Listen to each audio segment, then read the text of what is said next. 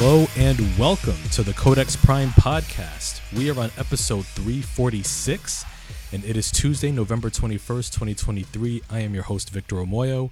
And with me, as always, is my co host and social media chair, Carl Byrd. What's happening, everybody? That's right. We are here uh, once again. This is the Thanksgiving week edition of the Codex Prime podcast. So, you know, as Carl is sharing the episode, I just want to say that we're thankful for all of you listeners and viewers. Uh, thank you all for checking out our show each and every week, uh, whether it's on Facebook Live or on uh, Spotify, Apple Podcasts, uh, Google Podcasts, whatever your uh, podcasting platform of choice is. We thank you for, you know, checking out our show and just uh, nerding it up with us. You know, uh, as as we are wont to do, and even those, and also for those of you who are in our comments as well. Uh, thank you uh, for your continued support. Uh, yeah, man, Turkey Day is here. Uh, any any uh, cool plans, uh, Carl? House hopping. House hopping, okay. Yeah. Going from Um, house to house, eating all their food yeah. like a freeloader. Yeah. That's good. That's good. Yeah. I mean, we're gonna contribute to ours, but you know, the, the first one, and then yeah. But then you know, it's gonna be Jazzy's first Thanksgiving. Everybody's gonna want to see her and stuff. So okay. So is uh, is little Jazzy gonna be house hopping with you? Or? Yeah. Okay. yeah, so I can go to the next house and like, we don't want you here. Where's your daughter? I, I I'm telling you, I don't matter no more. Wow. Carl doesn't matter. I don't. Do you, do you hear that? my sis, listen, my sisters looked at me like, um, wait, I'm like, she's over there. Thank you. Oh man. All all Carl Byrds matter. That, that no, no, they don't. no, they do not. Cause, don't you? You have a child. That's it. Well. Also. They, they, you, people will run to you, take your child, and leave you, and you're just sitting there like, "Well, I'm doing all right. How's everybody else doing?" Oh boy. That's funny. it's true. It's happened. Mm, no, I don't doubt it. But yeah, uh, yeah. Once again, uh, thank y'all for joining us on the show. Uh, we got a bunch of stuff that we'll talk about. Um, you know, we've had a few guests in the past couple of weeks, so we, we'll be talking about some stuff that we've been watching, stuff we, video games we've been we've been playing. Um, I know I've got a few, um, actually got a handful of movies that I'll talk about uh, that I've that I've been watching. Um, Carl's got some comics as well on, on his end. a couple movies and TV shows. Yep. So, um, and, and, sp- and speaking of movies, uh, yes, uh, to Pop Stew, uh, we did He watch. did.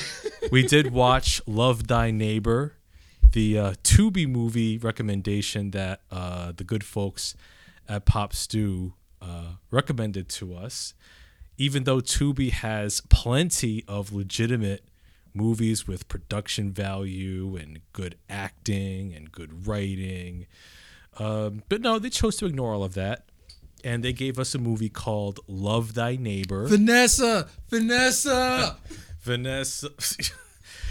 oh my god, I have so many questions about this movie, I, and I hope and I hope Pop Stew gets to join us on this podcast in the comments because Tag them.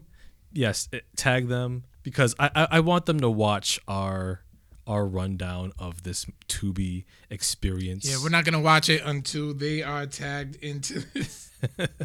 So uh, yeah, uh, when when Pop Stew uh, rolls around for the Facebook live viewers, uh, we will get into that movie proper. Yeah, love thy neighbor.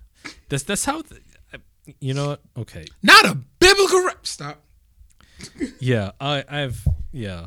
I'm just, I'm just gonna reserve my thoughts for now. But uh, yeah, Carl. Uh, what's good in the hood, man? Well, just sharing. Like I always do. Give me one. No, right? I should be good. Hey, my cousin Matt, what's happening? Oh man, uh, let's just kind of get this out the way. Um, I did. I managed to go see the Marvels. okay. Uh, actually, it was a fun time. Mhm. Like a more direct, more of a sequel to uh, Miss Marvel, but it was it was fun for what it was. Um, the mid credit scene, fire. No end credit scene, but mid credit scene, fire. Um, so like it. That's all I can say because I really don't want to get into spoilers and stuff because I hate spoiling. And like somebody who needs me to spoil everything. Who that? Oh, it's Alyssa. Okay. is awful to watch movies with. awful. oh my god. I'm like, they're gonna answer your question in two minutes. Just watch. Oh yeah, I I have to get out of the room at It- that point. yeah, yeah. But um, yeah, it's very entertaining. It has its flawed flaws, but you know what? Go see it for what it is, and you know, big shout outs to Chris from Rocco because we was in watch, we was watching, you know, you know, we was talking about it. At the point, just enjoy the, just enjoy the ride. Let everybody cook, let them cook, and you see what the payoff is. Just like with um, Loki season two, I I thought it was I thought it was a cool ending. I would say season one was better, but season two, I think Loki went out on a better note. The character went off on a better note. He could he appear again? Absolutely, but I think because he was very intris- intricate in the Infinity Saga, and they just kind of like killed him off. Just, so- I'm mm-hmm. like, you know what? What they did with him is like they gave him a nice look, like a Darth Vader redemption arc. Mm-hmm. And I was like, you know what? I'm cool with that. Okay. I, I, I'm I'm definitely cool with that. So um, yeah, make sure you check that out. I'm looking forward to what they actually just announced a few days ago, uh, a new season of What If, and it's gonna be I think it's like nine episodes, and it's gonna lead like they're gonna release a, a different episode every day until Christmas. Okay. So Oh, Good strategy. yeah, I always like yeah, and I always like the concept of what ifs because it's just what ifs can could be pretty fun. You know, and it kind of makes you think. Um, I started watching Invincible, Okay. so having a child is kind of rough because you know you, you kind of it's one of those things that you want to pay attention to. Mm-hmm. But yeah, the voice ca- casting is amazing. You know, especially my man Sterling K. Brown mm-hmm. was in it. Oh, nice. Okay. I was like, "Fucking Randall Pearson. I missed that. I missed that show. I missed This Is Us. Mm. Yeah. Still, I, I gotta next time I see Kathy, I gotta ask if she um watched it. Hopefully, you get around to checking it out. I really, I highly think that you would enjoy that one. Okay. Um, so on the comic tips, everything's just kind of, yeah. Uh, let me see. Let me go. So I'm gonna start off with the new White Widow, Okay. White Widow. Which is uh, written by uh, Sarah Gailey, and the art is by Alessandro Miracolo. So it follows Yelena Belova, and she has a ch- she has a chance to actually be a hero.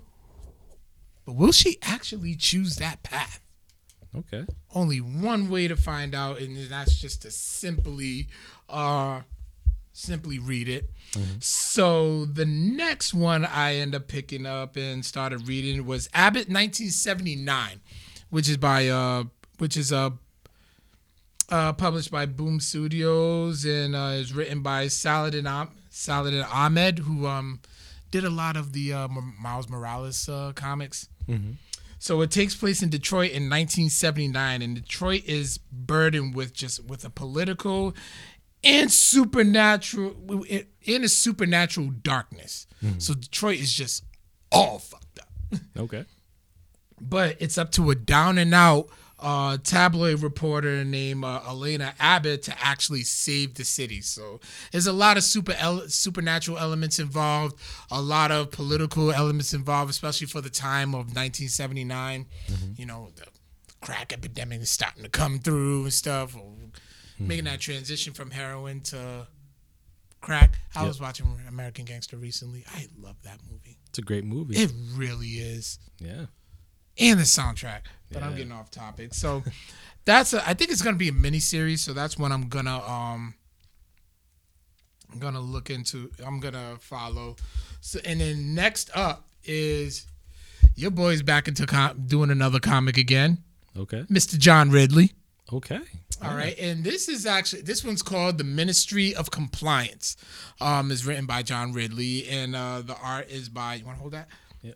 By uh, Stefano Raffaele. So, Earth is in a se- Earth was secretly invaded by an alien alien force known as the Devolution. So for 37 years, yeah, so it happened 37 years prior to the, prior to the events of the comic, mm-hmm. and then what? The, and they've been kind of like shaping the direction of human life. Mm-hmm. And then it's been divided, and the devolution is is um, divided into three different ministries where our main our main character, whose name is um, Abigail Abigail Sena. Mm-hmm. She's the leader of the Ministry of Compliance, which is like the most feared of all the ministries. So mm-hmm. now like things are starting to go like take a different turn for the worse, and it's up to Abigail to um to make things right. Mm-hmm. But one thing I will say, as I was reading it, and you know, John Ridley is famous for uh, writing Twelve Years. Did he direct it as well? Uh, he wrote it. Yeah, he won an Oscar for it. Really? Yep, for adapted screenplay. And automatically, I, I'm as I'm reading it, I'm saying to myself like, this could be an interesting TV shit, TV series. Mm. Okay. And the actress to play Abigail, mm. Sonequa Martin Green. Mm. Be a good choice kind of looks like her on the cover. That was the first thing, but then as I was getting to know the character, like she was very stoic, very serious about her job. I'm like, I can kind of see her taking that character and bringing it to life. Mm, okay. Like, and she's and she's a great actress, so yeah, there's no doubt that she can do it. So the next next up, I have Blood Commandment, which is written written and the art is by Szymon Kudranski who's uh, been doing a very very good comic that's kind of taking a hiatus right now, called um, something something epic. But then there's also a parody cover that he tends to do. Look familiar? Oh yeah, The Last of Us. Once I saw it, I was just like, all right, I gotta read this because that character, just because that cover was dope, I was like, I gotta, I gotta check this out. Okay. So the story follows Ezra Connolly, who's a single father and a widower raising his son Will, and they live in like the mountains and it's like locked down with um, you know, locked down with trees and stuff, but it has a supernatural presence. But because of Ezra's dark past and his dark secret, he's the only one that can save them. Mm-hmm. Okay. So it's a pretty different. It's a pretty you know dark turn. But I was like, you know what, this is interesting. I'll check this one out. And then next up, we have The Unnatural Order, uh, written by Christopher Yost. Now, Christopher Yost, he's had his handful and a couple of uh, MCU films like Thor: The Dark World. Um, I think it was another one too. Oh, Thor: Ragnarok and uh, The Mandalorian. Mm-hmm. So um, he's gotten back into the comic scene right now, and what can I say? I, I had to screenshot. I had to screenshot it because I couldn't really like rewrite it. But the plot is okay. After the fall of the Britons and Roman and, and the Roman version of Hibernia, the captive known as only as the Druid is released, sending the darkness across the world, an age of horrors of fire and entrails. As the innocent burn in the wicker fields, those who would resist learn of the existence of a man who even the druid fears. For it's for it is this prisoner a soldier from a different time who alone knows the druid's secret. This is not the world is supposed to be. Mm-hmm. so and i really i don't know just something about the about the art by uh, val rodriguez was pretty was pretty like eye catching. And uh, Chris gave me a recommendation, so I was like, you know what, I'll take it. I'll take a shot at it and see what it's like. So I think this is also going to be a show, uh, limited series. Okay. So I wouldn't mind uh, collecting that. Nice. Next up, we have Al Capone Vampire. All right. Interesting. yeah. It's another one where I was like, you know what? Why not? Uh, so it's pu- uh, published by American Mythology Productions, uh, small independent company. It is written by uh, J.Z. J.C. Vaughn, and the art is by Brendan and Brian Fraim. So Al Capone is Al Capone's back. The original Scarface is back, but he's a vampire, and he's taking over Chicago little by little. So he is taking out rival gangs, and he is recruiting so many uh, other. He's recruiting others, including a race of vampires that just happen to be living in Chicago. Okay.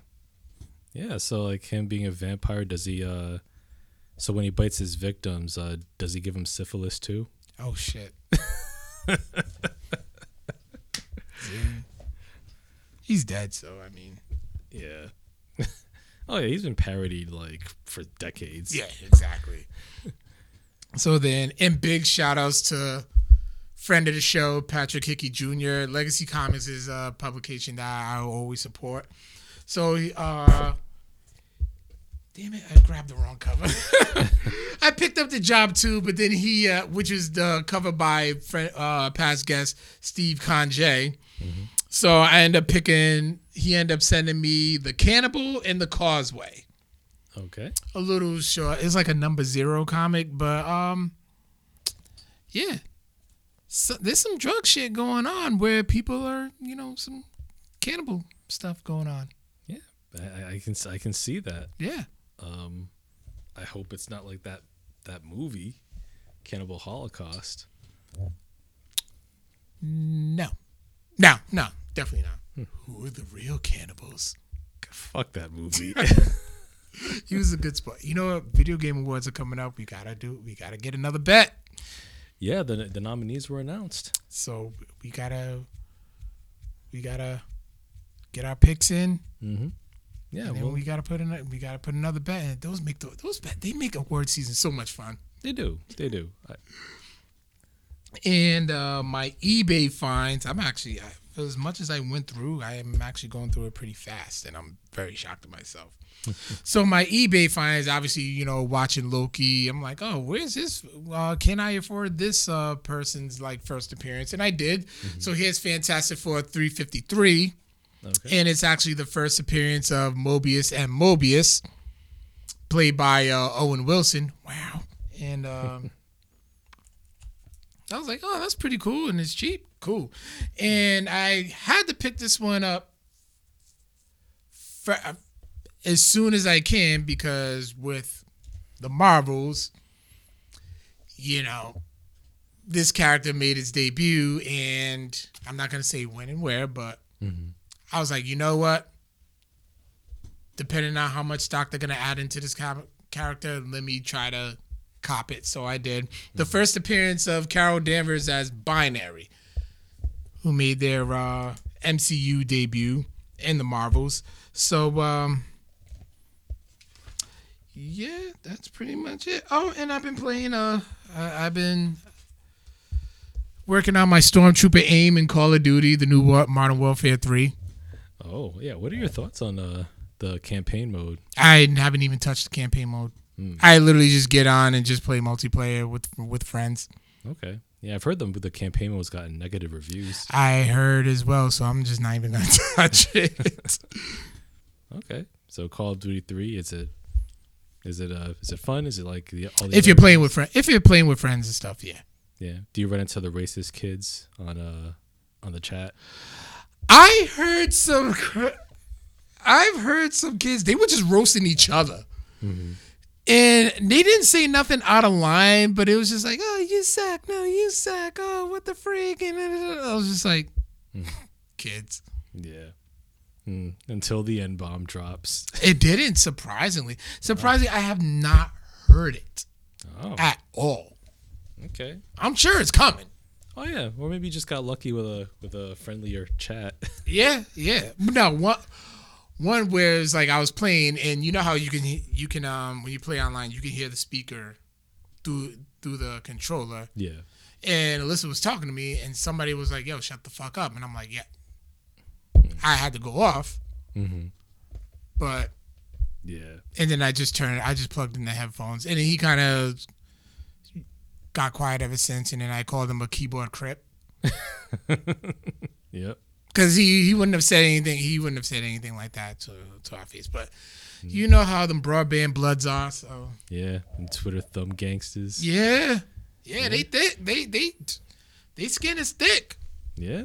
when you can't, be- and it just goes to show people get they're getting away with too much, and they just don't get punched in the face for it. Yeah, yeah. Some kids aren't told no enough, Yeah, and it shows. yeah. but yeah, that's been pretty much it. Um, for AEW's Full Gear was pretty good. Mhm. It was a very, it was a very good event. You know, especially uh, Swerve versus Hangman Page. Damn. Yeah, I heard it was quite bloody. It, it was. It was. Yes. Hangman Page drinking Swerve's blood. That's sick as That was the thing. Ugh, I But know. we did. But we did get. We did. We did get to see a white man get hanged. uh, Umar Johnson's proud. Oh yeah. Oh, the, the fake doctor Umar Johnson, the one, the one who's come up with that fake school for like decades. That guy. Yeah. Yeah. That guy. Oh man. Yeah, I heard Swerve actually won the match. no, you did. Good. You did. That was a star-making match. Nice. Yeah. Okay. Yeah. That's. And then AEW has a star caliber signee. Ooh, who's that? Oh, it was Will Ospreay. Oh yeah, we we all saw that coming. Like we knew it, so it's like, okay. I was gone. I was like, you probably would have got more. Like he got a pop because that's like their general audience. But I'm like, I mean, yeah, but he can't. He said, yeah, I'm signing the company. I'm signing to the company, but I have I still have commitments I have to fulfill in New Japan. So you're not gonna see me until about February. Great. they might as well have just not said anything. Thank you. They said the same thing in um on UWO. Yep. It was like j- just sign him, keep it on the low, Mm-hmm. and then boom. Yeah. Yeah. Once he's uh once he can appear on AEW on regular regularly, then you'd be like, okay, here he is. Or yeah, or they could just sign it and don't say a word. NDAs, confidential, you know, keep it confidential. Let everybody know that okay, the contract's up. Where is he gonna go? Where is he gonna go? Where is he gonna go? Then boom. Yeah, still people wouldn't be surprised at all. But Yeah. Yeah. Would have uh would have would have would have made it given a little more mystique, a little more pizzazz. just like Ken, just like they did with Kenny. yeah. Yeah. Even Kenny was just like, "Yo, where's he gonna go? Where's he gonna go? Where's he gonna go? Where's he gonna go?" It was no surprise. Mm-hmm. Yeah. But they uh, but they kept people guessing a little bit. Yeah, Yeah. Would have been interesting to see Ospreay in WWE, but his style would have been toned down considerably. Well, that's because remember, you got one thing too. Like, And I would say for the best too. yeah, because it's risk. It's risk. It's very risky in AEW. Yeah. It really, it really is. Like, I remember just. I remember we went to that. Remember when we went to that NXT house show Yeah. and uh Ricochet showed up and got like a really cheap win off of uh Kassius Ohno. Yep. Oh yeah, I remember that. but it makes sense. Like he's not on TV. Mm-hmm. Um, it's just a house show, so I'm like, all right, let's see him. Let's give him. Let's give him a win, but don't risk him getting hurt. Mm-hmm. And that's the thing. Like if he does all those, if he does his move arsenal on the regular, Mhm. it won't be special anymore. No. No. Like he'll just get he'll just get hurt quicker. Exactly. Yeah. That's true. But yeah, um but yeah, we'll we'll see how they uh how they handle Ospreay and AEW. I'm sure he'll be fine. Yeah, like uh, because I, I mean, he- I don't think I, I doubt it's I doubt that he'll be like another face in the crowd, but um, because like they've been doing really good well with Jay White from what I've seen. Yeah. So Well, they stuck him into a story, but now that that story's over, what, what will they do? That was very. It was very anticlimactic. It's like we knew it was. We knew MJ MJF was gonna win and stuff, but it was like, all right, well, you've been doing this whole thing with the devil. Mhm. There was nothing of the devil. Like that would have been the perfect time to reveal it, Yeah, and they didn't. Yeah. I think by the time they reveal it, like maybe they're spinning their wheels until they get like a maybe like a more high profile signing, and they'll be like, oh, this is the devil the whole time. Yeah. Yeah, but but yeah, and, and then the whole bidding war of is he still doing that bidding war of 2024 shtick? Not as much, but it, there, there's already rumors that he quietly resigned and stuff. I'm like, he ain't going nowhere. Yeah, like WWE's not gonna let him mouth off like like Tony Khan does. Yeah. Yeah, but um, but yeah, good good for him. Good for him. He's a well currently the longest reigning AEW World Champion from what I've seen. Yeah, it's, a, it's it was a full year. Yeah, nice. So yeah, yeah, keep the train going. Yeah. Um, I wonder who he'll drop it to. That's a good question. I, you know what? They need to put a title on Swerve. After that performance, he deserves like you got a star now. Yeah, from what I from what I what I'm hearing about this Hangman match, I think Swerve should be the next champion down the line. Yeah. Yeah. First black champion. Book it. Yeah. First black AEW champion. Yeah. Yeah. Yeah. Mm. Because I was thinking like the first black champion overall in AEW's history was actually Nyla Rose. When you think about it. Actually, no. Actually, no, she's it was- indigenous. No, no, she's she's also she's also part black. Really? I always thought she was just No, indigenous. I forgot the uh, I don't even want to say tribe, but uh, that was somewhere based in DC. I I couldn't tell you what the tribe was is, but it's either no, it's it's, it's either Nyla Rose or depending on who won their ti- their respective title first. It's either Nyla Rose as the first AEW, black AEW champion overall, or it was Scorpio Sky with Frankie Kazarian as a tag team champion. you know what? I, I think it might have been Scorpio Sky because if because I know they were were they the first uh, AEW tag team champions SCU because it was either her or Scorpio Sky that were became the first black champion. But yeah, yeah, yeah. Look up the look up the dates and when they won their respective belts, and then we'll, oh yeah, you're right. Nyla Rose is half black. yep. The Oneida heritage, Oneida, Oneida, yeah, Oneida, yeah, which is around like upstate New York. Yeah. Inside joke. yeah. Um. Yeah. So. Yeah, the upstate New York, around that area, uh, Yeah. in the uh, Great Lakes. Yep. Um. Yeah, I can. Yeah, but uh, yeah, that's But I think that's it. For, that's it for me. Okay. Yeah. Um. Uh, for me, been to been up to a you know, to a fair amount of stuff as well. Um, on the video game front, I've been playing RoboCop Rogue City. Tell me about this. Uh, RoboCop Rogue City. Uh, it is a fun game. Um, it uh, storyline. It, it takes place between the events of RoboCop 2 and RoboCop 3.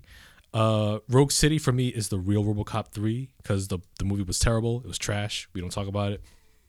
But uh, but yeah, this but yeah, this game is interesting. Um, the storyline is fairly interesting. It's about um, it takes place after the events of RoboCop 2, and uh, RoboCop, aka Alex Murphy. Um, he, lately he's been glitching, like he's been haunted by uh, memories of his past life before he became RoboCop. And uh, there's a new villain uh, who calls himself the New Guy in town, and uh, he has he's he has a personal link to RoboCop's past and so uh so so he he's, he becomes the main antagonist of the story and yeah the, the game the game like shout outs to the developers uh of this of this game i think it's Teyon i believe um they they fully capture the essence and spirit of RoboCop like the first mo- the first two movies Is uh, Peter Weller? Yep, Peter Weller. He reprises his role as RoboCop in a voice performance. Um, yeah, man, this game fully captures uh, the spirit and essence of the RoboCop franchise, down to like the whole uh, social satire. Damn. Um, like it's uh like it takes place in Detroit, which is like completely run down. It's like a complete hellhole, uh, and um, and uh, and and throughout the game, uh, it, ha- it, has a it has really fun um, first person shooting mechanics. Basically, basically as RoboCop, you're kind of relatively slow moving, and you're basically a tank. So like it's it's fun when you just like hit L two to, to for the aiming mode, mm-hmm. and you highlight all the enemies in green with this RoboCop scan mode, like in the movies, and they just like blast their heads off with this Auto Nine. It's so good. It's because it's like you know you, you feel you kind of feel imposing because like the bullets kind of like bounce off, off off you for a while and then like you take start taking damage. Um, there's like some light RPG elements in the game where you where you have ten different skills and you can level them up uh, with experience points. Um, yeah, man. I and you and you can also find um, uh, circuit boards which you can up which you can upgrade your RoboCop's main weapon, the Auto Nine, with, make it more powerful. Uh, it is a dope game, especially if you're a RoboCop fan, especially if you're a fan of the first two films, or and especially the first film as well. Um, what what I what I really like about it is that uh, is that not only does it capture the the essence of the movies, but it does it in such a way that like it really kind of really puts you in that world and kind of really explores Alex Murphy's character a bit more.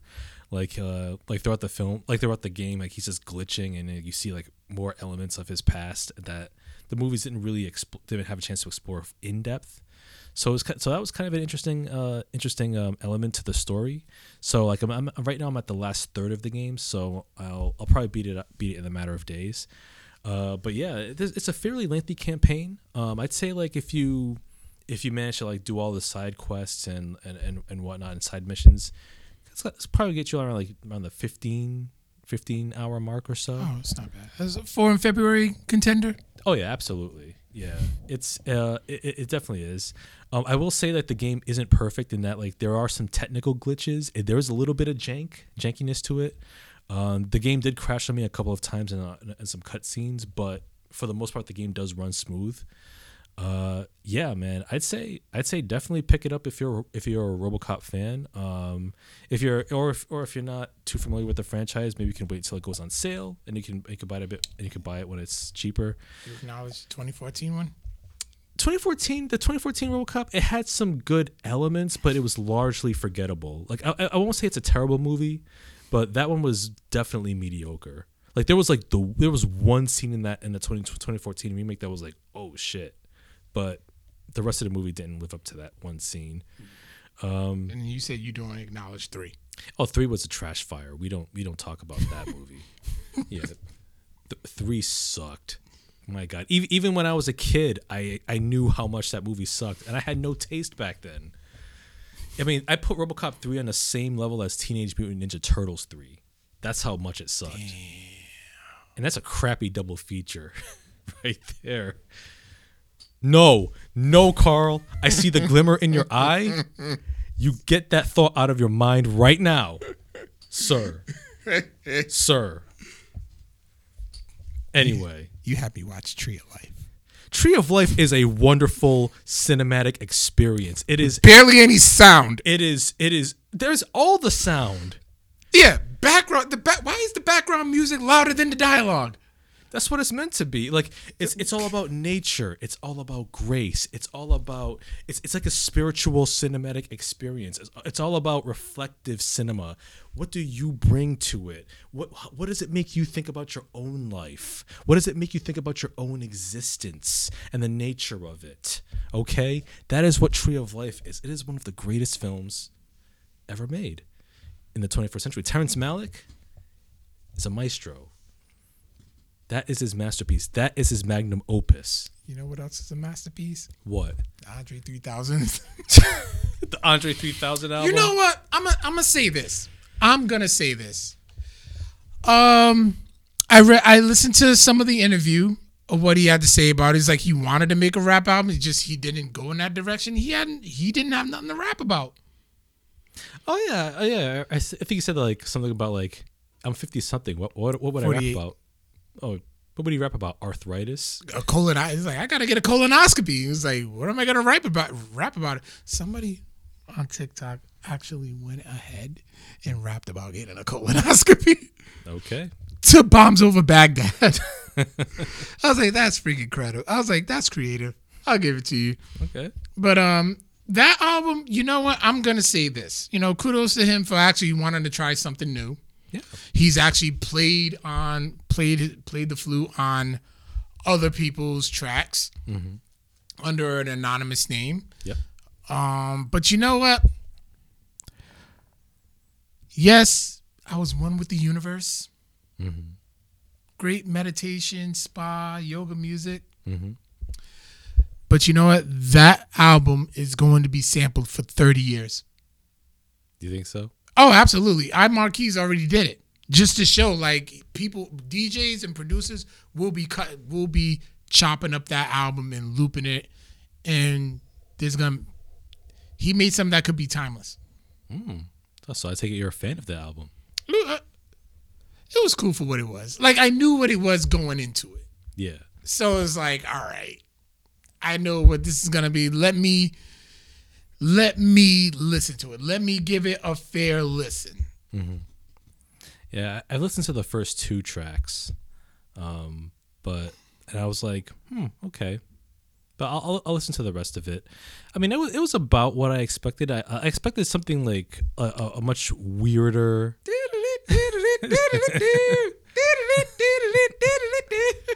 Yeah, yeah. I expect I expected a much weirder direction, but it was about what I expected from Andre 3000. And you know, I mean, I will say like, uh, um, you know, hip hop is largely a younger person's uh, genre, but you know, I'm sure there are things people can rap about in their 50s and 60s. yeah, oh, people do it all the time. You know, I will say, I will say, like people might sound still, still sound uh, uh, quite silly if you're like 60 something, rapping like rap, still rapping like a hardcore thug in the streets, hustling. That yeah, that, you know. That- even Jay Z evolved. He was like, you know what's better than all that? Credit. yeah, yeah. Jay Z raps about stuff that I cannot relate to, but you know what? It's a natural evolution for him. It is. It is. Even Big did it. Yeah. If you saw, if you watched the movie, there was he was in the studio and he's just like making it. He was making life after death, and he's like, you know, not really that guy anymore. Yeah, And next thing you know, you got sky's the limit. yep, yeah. And then, and, then, well, he untimely met his demise. Yeah. Yeah. You just made me think of an interview that uh, Marlon Wayans did.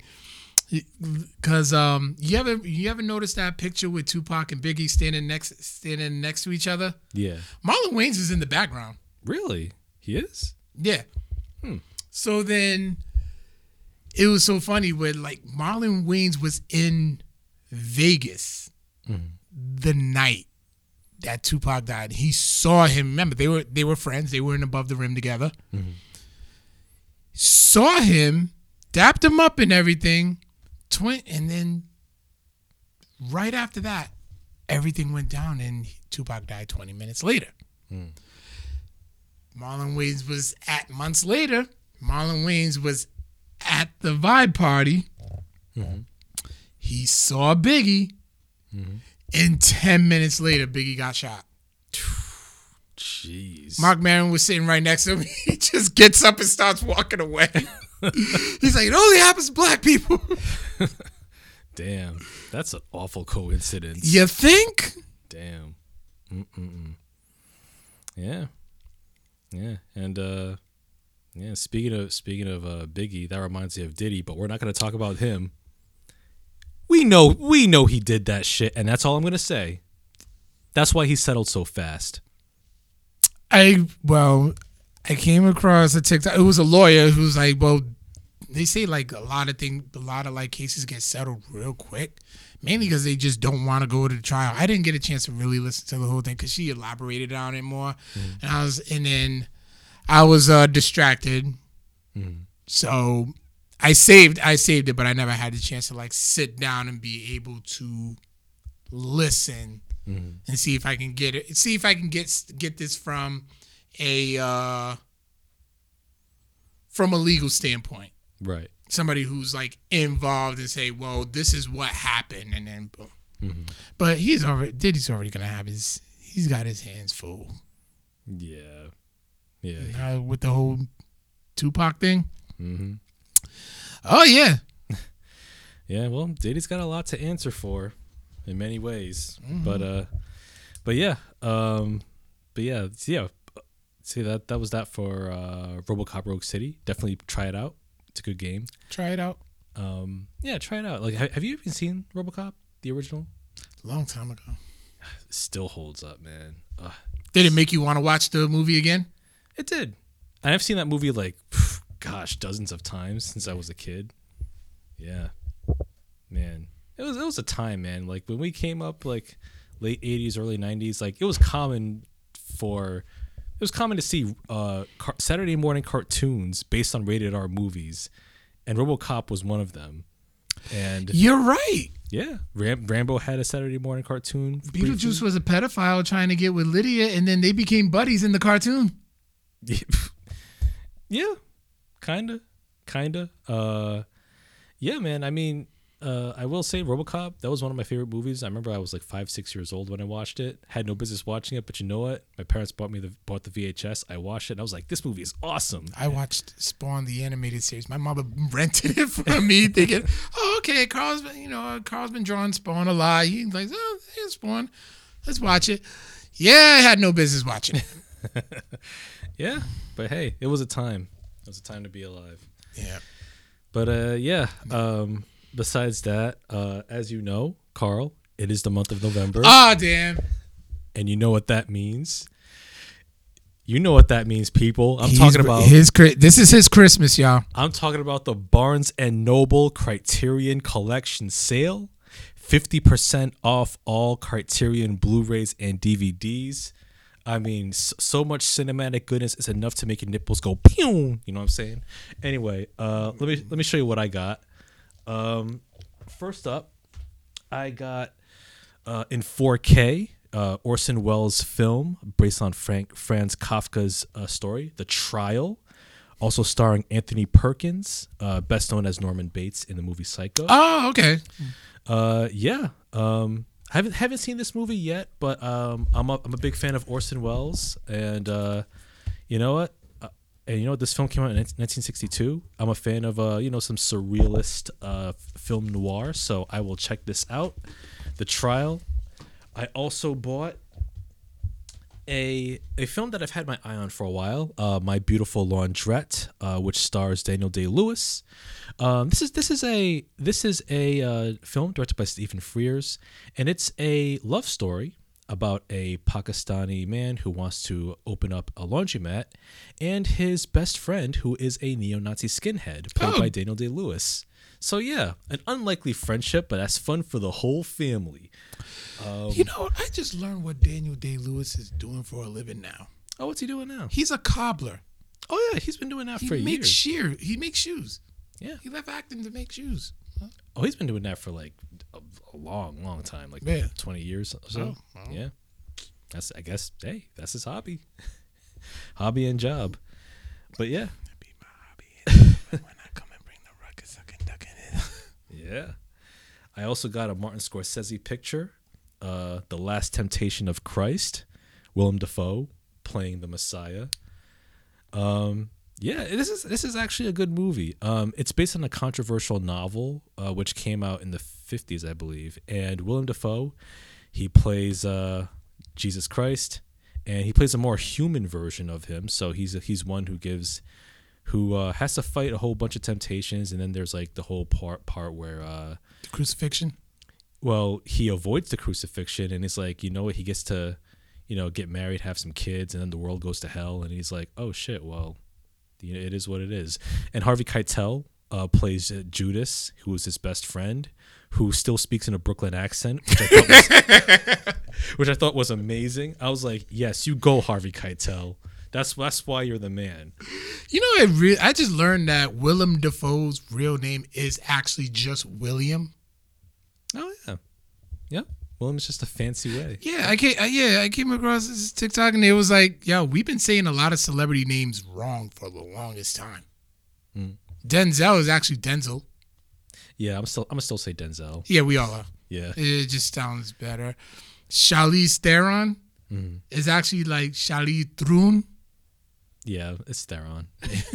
Oh, she don't get. She doesn't care. Like she's like, I ain't, y'all ain't hurt my feelings. It's just better to Americanize it, and it worked for her. But in a, she's actually South African, so it's like she said they how they actually pronounce it is like Throon. I replayed it just so I can get it right. But um, I think there was a couple of other ones that I saw. But yeah, those are the ones that stuck out. I'm like, it's actually it really is just William. Just thought he kind of stand out with Willem. Yeah, it worked for him. He's st- he's he's still doing his thing. Yeah. Yeah. I also bought uh oh a Nicole Kidman uh horror film from 2001, The Others, uh, directed by Alejandro Amenábar. Uh, very good, very good movie. I'm very happy to see this in 4K.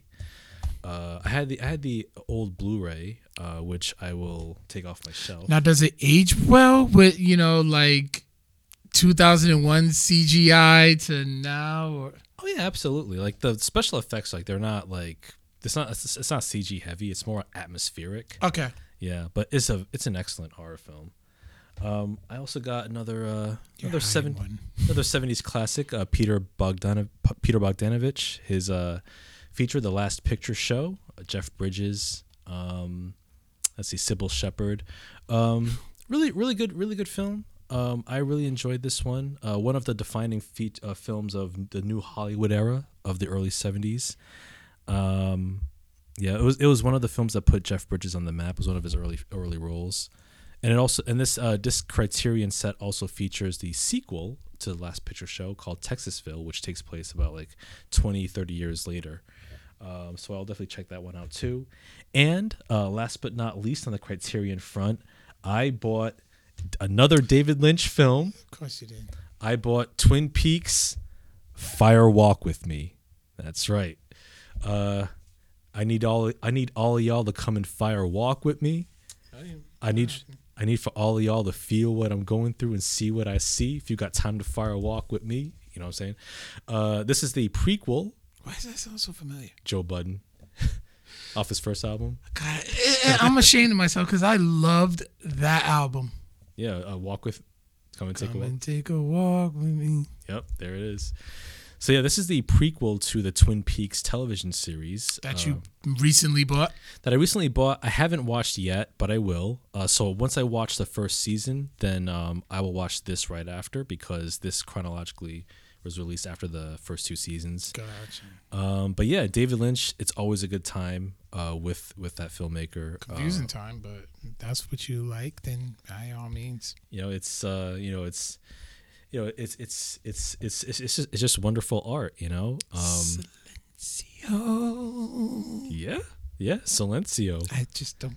I don't know what it means, but it's great. It means silence, really, but you know. Oh no, I mean, I mean, I don't know what it means in the context of Mulholland Drive, which is one of my favorite movies. I is you know we can we've argued this for years. Yeah. We've argued this for eight years, and there's still Yeah. You know what? I have, I have something in mind. if, if with this uh Game Awards bet, but uh, I, I swear I will go through the mud.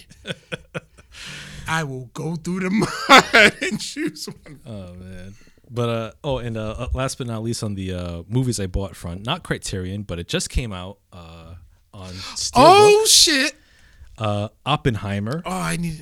which is the Best Buy exclusive steelbook, which will probably be uh, one of the last steelbooks that Best Buy makes since they're leaving the physical media business uh, next year. So, hell of a way to go out with a bang if that's the case. But uh, yeah, How do I? I mean, yo, this this is this is a great movie. This is this is in my top five movies of 2023 so far. I wouldn't even doubt it. and I haven't even seen it. I've been. wa- I wanted to. I love that cover. Holy shit! Yeah. I kind of want to draw it. yeah, yeah. The, the cover of uh J. J. Rob, J. Robert Oppenheimer engulfed in a nuclear flame. Yeah, that's that's a cool cover. Yeah, absolutely. So yeah, one of the best films of 2023 in 4K. Ooh, yes, looks so good. Hey, auntie. Hey, what's up, uh, LB Shore? My auntie. But uh, yeah, those My are the, father's sister. oh nice, wonderful. So yeah, those are the movies I bought. Uh, yeah, uh, so much, so much cinematic goodness. Um, Not enough hour. Not enough time in the day. Hey, well, you know, um, uh, this, yeah, this year, uh, well, th- I know for this year, for the movies I've watched this year, like I'm trying to get to the 200 mark, um, 200 movies watched this In year. one year. Yeah, I'm, I'm, I'm trying to, I'm trying to get there. Like I'm, I'm, I still have a ways to go, but uh, I'll, I'll, I, th- I think I'm, I'm confident that I'll get close, as close to that goal as I can. What's the what, what's the record? Uh, 179. And where you at right now? Let me see.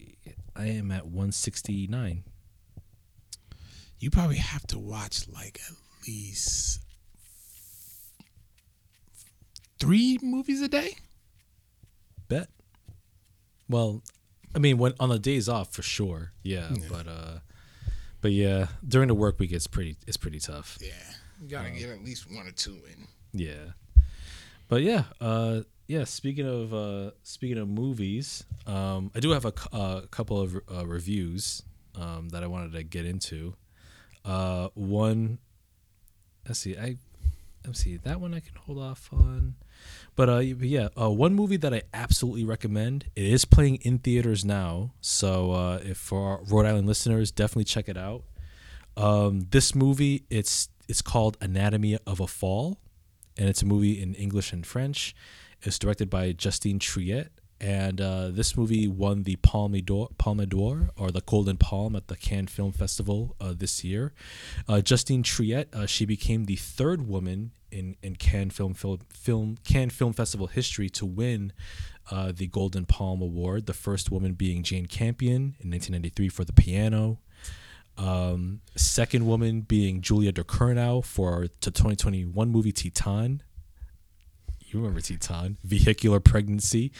A woman gets knocked up by a Cadillac, uh, but and and Justine Triet uh, became the third woman to win for Anatomy of the Fall. And so this movie is absolutely excellent. It's it's in my top five movies of 2023.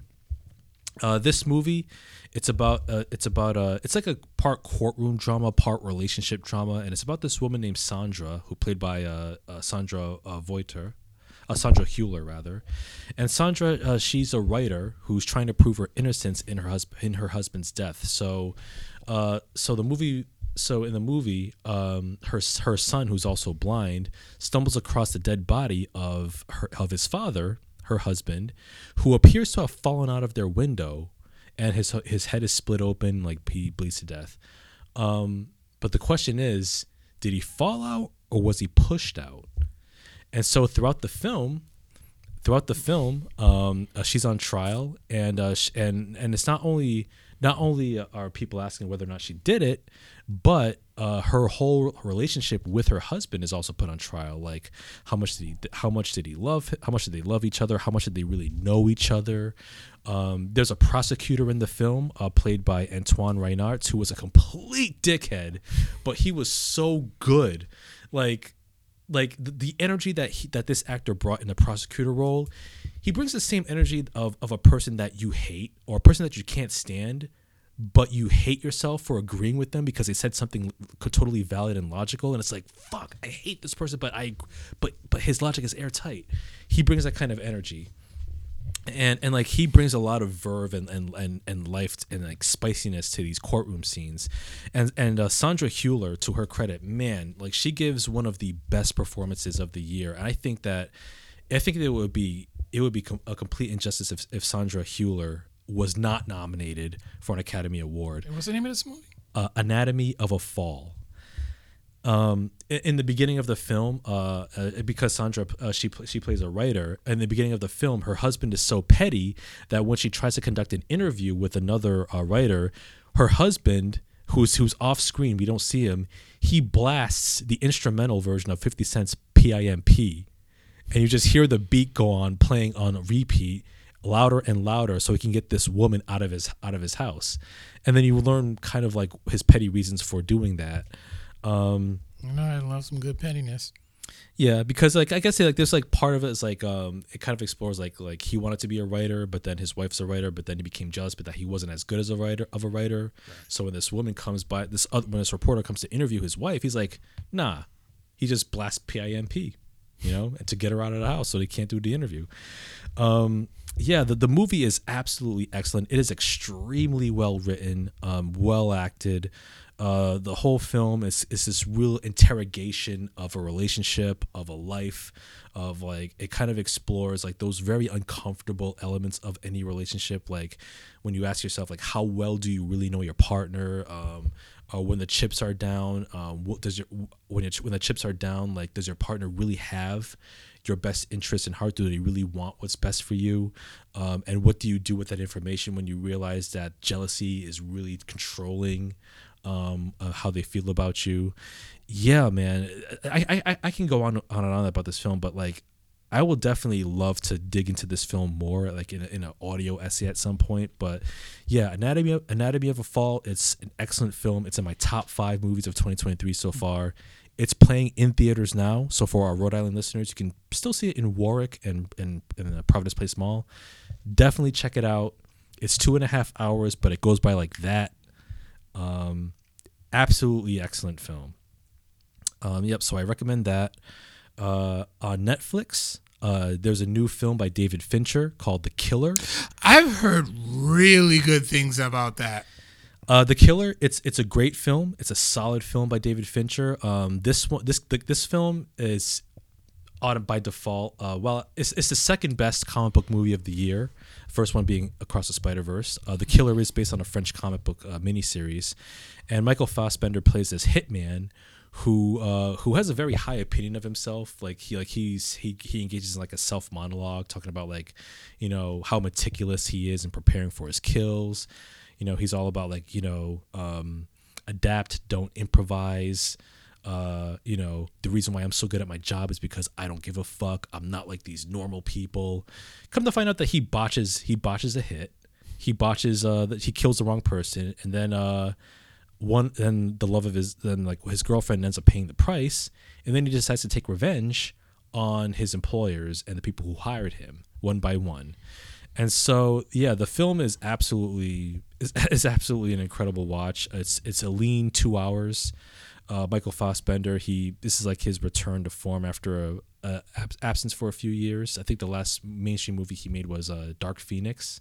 The Yeah, I understand. yeah. So um so yeah, man, uh, I, I really enjoyed the killer. Uh, it's kind of like a, a, st- a character study of how of how um, this one hitman who has a high opinion of himself is the complete opposite of what he what he pretends to be. Um, it has a lot to say about capitalism, about like how commodified everything is. Like um, you'd be surprised of like how easy it is to be a hitman just by buying stuff on, uh, off Amazon. Who knew? But um, but yeah, uh, but yeah, it, it's it's it's a, it's a dope film. Uh, it was it's written by Andrew Kevin Walker, who also wrote the film Seven, another David Fincher classic.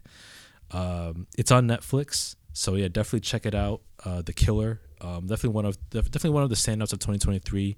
Second best, actually no, one of two good comic book movies that came out this year, uh, next to the Spider Verse. And the third movie, last but not least, it's on Hulu. It's uh, uh, produced by the studio Neon, and it's a film called Sanctuary. Why are you smiling at me and looking Sanctuary. and bringing this up? It's it's it's a two person film. It's directed it's directed by Zachary Wigon and it stars Margaret Qualley and Christopher Abbott. And it's a film about BDS. It's about it's about you know a relationship between a, a, a, a rich wealthy guy and his dominatrix in a hotel room. And so the whole film, uh, Christopher Christopher Abbott plays this guy named named Hal, who's the heir to this uh, multinational, multi-million dollar uh, hotel chain and uh, he regularly engages in uh, dominatrix services by his uh, by his um, you know his favorite dominatrix uh, Rebecca, played by Margaret Mar- Margaret Qualley, and so like he enjoys he enjoys uh, the, the the games of like this of Rebecca ridiculing him, making him feel less than.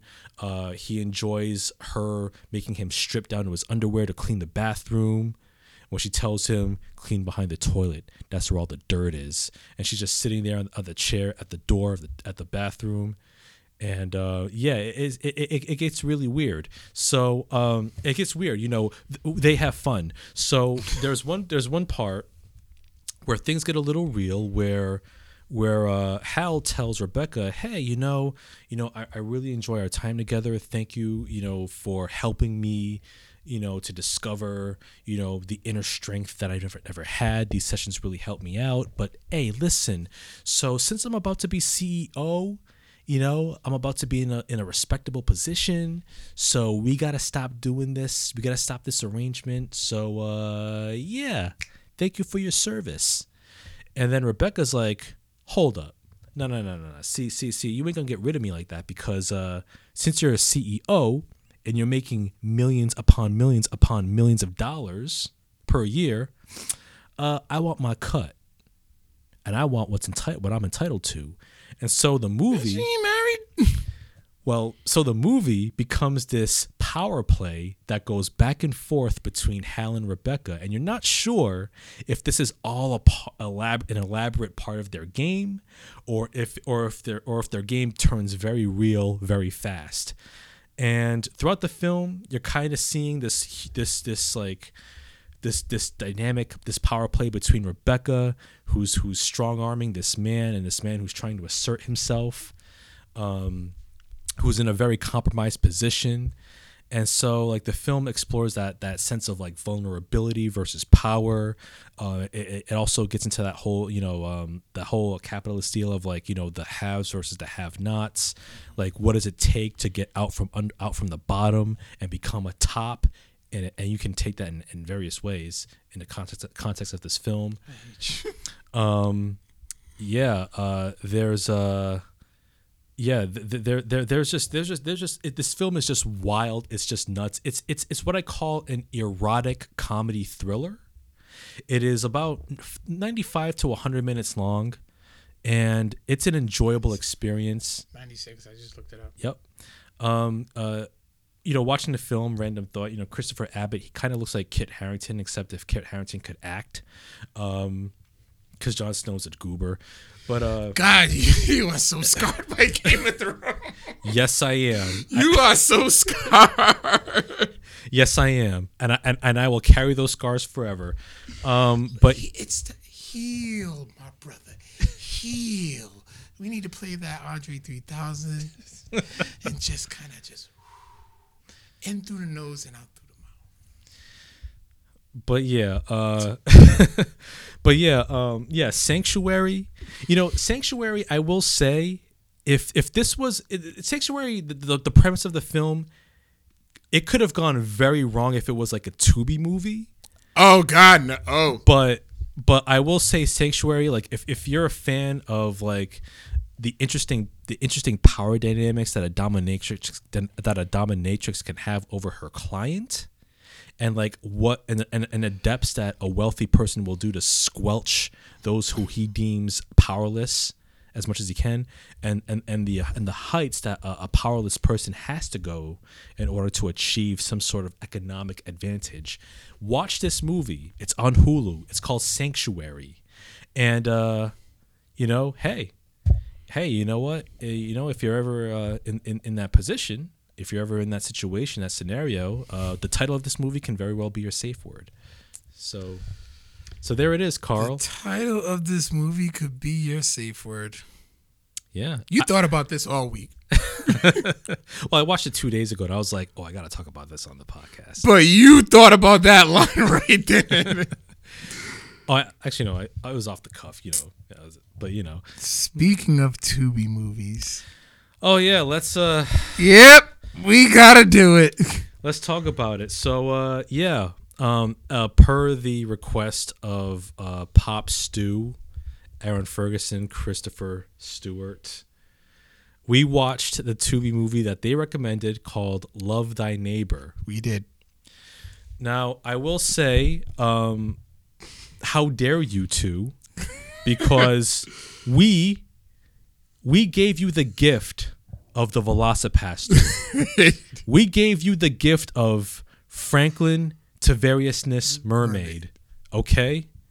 And and you repay us with this janky 90 minute movie which has no production value. Gotta start somewhere. I, I know movies are hard to make, but still, Not everybody got the budget. okay. I'm gonna I'm, I'm gonna start with my text review that I texted you, Carl, uh, uh, uh, a couple weeks ago after I watched this movie. After I sat down and finished this movie, okay, here are my bullet points. Okay, my review of Love Thy Love Thy Neighbor. This is boring. Last 15 minutes hits the gas on the crazy and stupid, and boy does it. Plot twist, facepalm emoji. Wait, what's going on? Thugnificent gangsters return. Why is any of this happening? Literal motherfucker. Wide eye emojis, two facepalm emojis.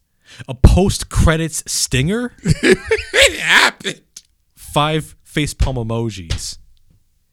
God damn it, Pop Stew. 12 facepalm emojis. And that was my review of Love Thy Neighbor. Where should we start with this, Carl? Let, let, let's start in the beginning. Okay. Start in the beginning. yes. Well, you get sex. They're just in the shower. Yep. Like, okay. Yep. Start with a sex scene. You know, they're them in the shower. You know, like like the 112 Anywhere video. Yes. Yeah. Yeah. So then, you know, they're talking about it. Clearly, they're a happily married couple. Mm-hmm. You know, never lost that spark Yeah. amongst them, to you know, amongst each other, which is beautiful. Which is a beautiful thing. Right. So, uh, next thing you know, new neighbor moves in. Mm-hmm. And she's just like, oh, you know, just moved in. I'm from New York. This, that, and the third. Let's become friends. Mm-hmm. And they do. Yep. And next scene, they're having a grand old time. You know, if I don't even remember the guy's name, I don't remember any of the characters' names. That's okay. I don't either. It doesn't matter. There's only one name I remember Mm-hmm. Vanessa. Vanessa. Vanessa. Vanessa. Yeah, so apparently um um the husband and wife and this this this uh this woman, this white woman who moves in next door is is just thirsting, just lusting over over this woman's husband, right? her. And and her apparently. Um you know what's funny fast forwarding there's a scene where the husband is attacked by tied up into a chair by this by these thugs these uh these gangsters and what does he shout in the same tone of voice Vanessa. Vanessa. as he's bloodied and tied to a chair oh but but but you know but you know we're jumping ahead a bit so We did because because they show the thugs. they, they showed They're us having a dispute amongst themselves, and we're just sitting there watching. Like, what does this have to do with the movie? yes And the great in the William Shake, the only thing I can think of was the name of a William Shakespeare play. Much Ado About Nothing. Exactly. Yeah, like these we, you have like you have these thugs that have like this sort of like meeting which looks like uh, uh the backstage of some, you know, some community center. Um Okay. And then and then okay, like the the, the acting in the acting in this scene is quite interesting because you have all the, the these these thugnificent thugs, these thugnificent gangsters, right? One of them is kind of like wiling out, you know, he's all like he's all dropping N bombs left and right. And then you have like the like the, the gang leader who's like this big bald bearded Rick Ross looking dude who talks like this. He's like, sit your ass down. I'm trying to sound imposing by dropping my voice down an octave damaging my vocal cords. And it's like, yo, this dude is trying way too hard for this movie. Like, what is he getting paid in? He's getting paid in like a bag of Tostitos chips. Like, what is this? I like Tostitos. He- He's getting paid in a bag of Tostitos and some warm and some warm Miller High Life. Come on, man, that ain't no way to pay your actors. But uh, but yeah, but yeah. The, the, so these thugs they disappear for like about an hour and change.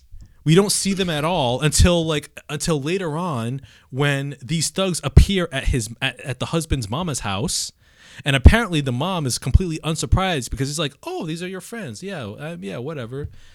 Um okay, and, and then Jumped in a gun. But- like so many- yeah, you know, I'm, I'm, I'm gonna fast forward because this this movie is mostly boring, but the last 15 minutes hits the gas pedal on the crazy. So get this. So apparently, I don't know what happened, but apparently, like the the husband, the like the husband was tempted by the the white thirst trap living next door. She's all like, she's like, uh, uh, uh, uh. You know what I'm saying? You know, nobody nobody has to know. Uh. And and then- and then the husband that husband's like trying to fight temptation or whatever. And so like when he comes, so apparently like the the, the, the, the, the thirst trap calls her calls him over to her house to fix something. You know how it always goes when you when you call over to fix something. You try to fix Something. something you know what i'm saying so like so like after after that encounter he goes back home to his wife his wife tells him that that that they're pregnant, that she's pregnant, and it's like yay. But then later, but then somewhere, apparently she finds out that she has AIDS or HIV. yeah. Okay. Like HIV got mixed into his bag because apparently he has he's um uh what is it? Not anemic, but uh, He has sickle cell. thank you. Yeah. Thank you. Yeah. So so there was a random scene where the dude the dude fainted, and it turns out that he has sickle cell. First of all, if you fa- a dude that size, if you faint, there's gonna be a bang. Oh yeah. There was no bang. There was just he's there. Yeah, yeah, just like a, like a soft pillow, and so, and, so like so the woman, you know, like like he, he she somehow finds out that he that she has HIV, and so she's so pissed off at her husband because I guess like she found out that found out that the husband allegedly was sleeping with the white thirst trap living next door, so this is where we see the thug the the, the thugnificent gangsters come back. They tie up the husband to a chair. They they they've assaulted him. He's all bloodied and whatnot. And then who shows up in thugnificent form? Who sort of like who sort of reveals their thug essence? Vanessa, Vanessa. Vanessa. Yes. Yes. Vanessa herself shows up and she's like straight up hood. Like she drops her respectable, like well-to-do act and she becomes hood, just like that, right? A whole gimmick change. It's like Mick Foley going from mankind to Cactus Jack to Dude Love. Okay, so First she, of all, when he did that, that was genius. that was that was absolutely. And so not only does she become a thug, right, but she starts speaking in the cadence of a thug. Mind you, she's a lawyer. She's a a lawyer. So she goes from lawyer to hood. This is the weirdest transformation of She-Hulk I've ever seen, by the way. okay? So so like so lawyer by day, thug by night. Who knew? So apparently she's so mad at the husband because the husband allegedly gave her HIV that she shoots the husband at point blank range. Put a pin in that for us. Put a pin in that later. And so and so like fast forward she finds out from the doctor that apparently uh Some mix up. there was a mix up. So the husband got HIV from a blood transfusion for one of his sickle cell treatments. So he wasn't sleeping around with the with, with, with the white thirst trap. However, we see a scene briefly where apparently her mother is walking out of the bedroom with the, husband, behind her. behind her. Victor, you got I mean, not Victor, R- Roberto. Love thy neighbor on Tubi. Love thy neighbor on Tubi. But here's my thing. In the beginning, mm-hmm. when the the thirst trap shows up, he goes, and then he, she's in the refrigerator, Yeah. and then the husband grabs her. Yep. I'm like, and all of a sudden he's like, he's confused mm-hmm. that it's not her. He's not the wife. She's not the wife. Right. But here's the thing. yes, Brian, what the f is right. Yeah. You got to watch this for the wrong reason. You'll love it for the wrong reasons. Yes. So, but here's my thing. Yeah. And I we I saw this scene a couple of times. Okay. First of all, how do you not know that's not your wife when the thirst trap has long hair, Mm-hmm. Right? different different size ass, Yep. Different body shape and all. Yep. but then when he's doing the Vanessa, Vanessa, she's right there as he's walking. You can see Vanessa walking right out. Mm-hmm. Yeah. Like that caught my eye. I was just like, "Oh, this is bad. Yeah. This is sh- like." Here's the thing. I was gonna say Sharknado bad, but Sharknado has allegiance of fans because it's supposed to be bad. yeah. Yeah. And, and Sharknado has had a internal logic that actually made more sense in this movie. Okay. So, and that's a good point. And so, and so apparently, it- plot twist. Apparently, like the husband was was was banging the mom, so that's why he's lit- that's why I call him a literal motherfucker. Tell me why this movie has the audacity to give us a post Credit credit scene, post credit scene where we see a picture of the husband's hand. He, but mind you, he was shot in the head at point blank range. This is it. We see a bloody close up of his bloody hand twitting, Just twitching. slowly forming into a fist, like he's about to get revenge on those murdiddly murderers.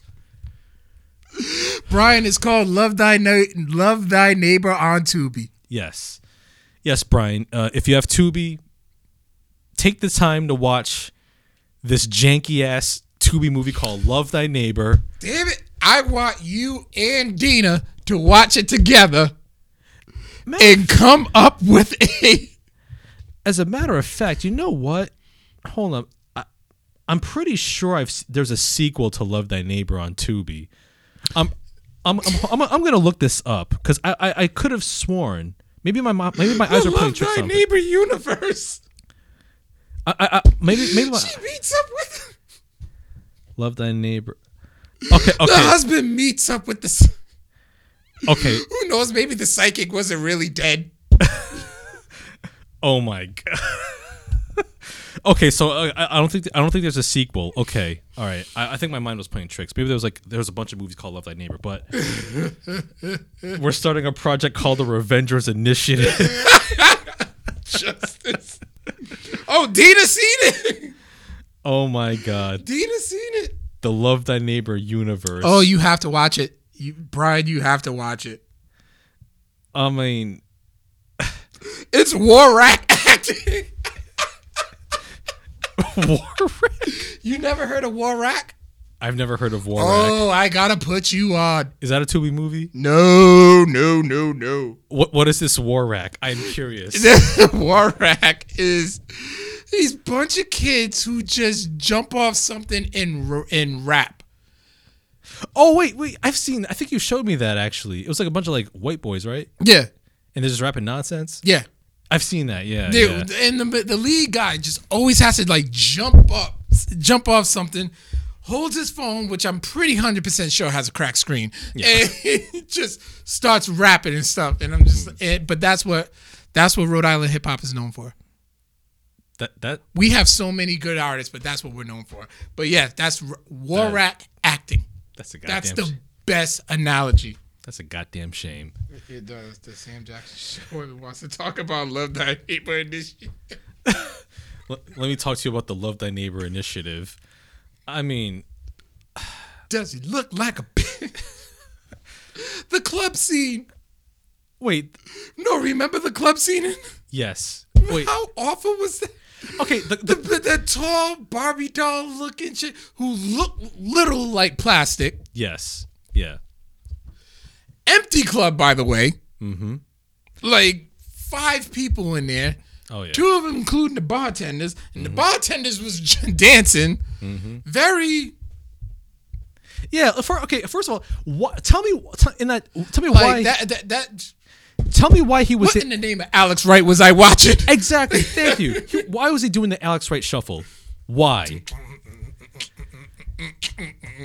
And, and, and then- okay, and, oh, oh, I, oh, I almost forgot. There was another character in the film, right?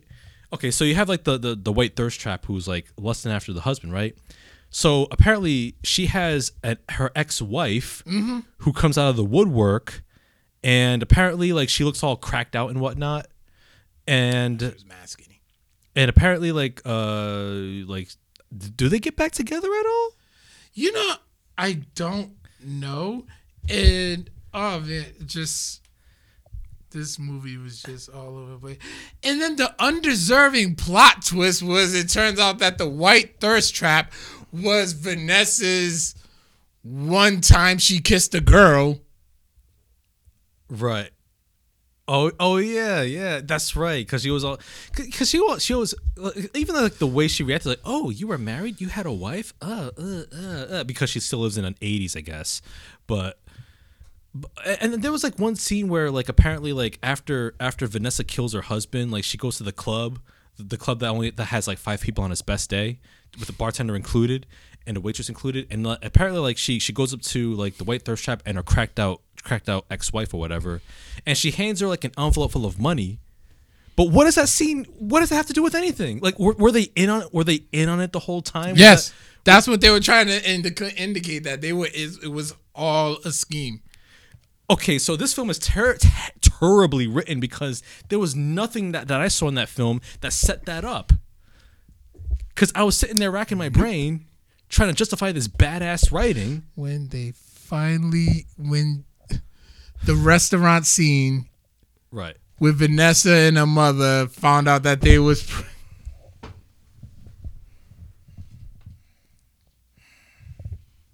the best acting I've ever seen on a Tubi movie Uh huh. was a movie that B Rob was in and he played a cop. He was in a conference room and he just said, Good morning. That was it. Yeah. Yeah. That's that's uh that's that's that's You started this, we finished it. all of- Brian, watch Velocipastor. Yes. I want you to watch. I want you to watch both of these movies. As a matter of fact, Brian, you still listening? Are you still listening? Give me. Let me know in the. Let me know in the comments. I, actually, I, I will say this: if Brian is listening, between Love Thy Neighbor and the Velocipastor, if you can, if, if you can only watch one Tubi movie, No. just watch the Velocipastor. No, no, no. Okay, wait. I want you to watch both, and see which one gets burial of the week. I, The Velocipastor and Love Thy Neighbor. Watch both and see which one gets burial of the week. see, Velocipastor gave us the gift Yes, of Franklin. Franklin Mer- Tavarius Mermaid. That's right. Why is his name Frankie Mermaid? I won't spoil it. You'll find out if you watch the movie. do it. It's all my no, Brian. Do it. Yes. Do it. Shia LaBeouf. Do it. So, uh, so Roberto yeah. too.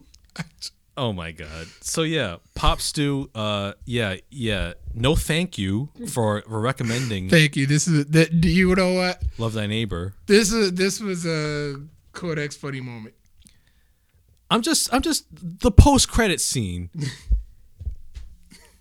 I, I'm, I'm, s- he gets shot in the head, and then he still like forms a fist like he's about to extract revenge at some point. That's a thing. That's a thing.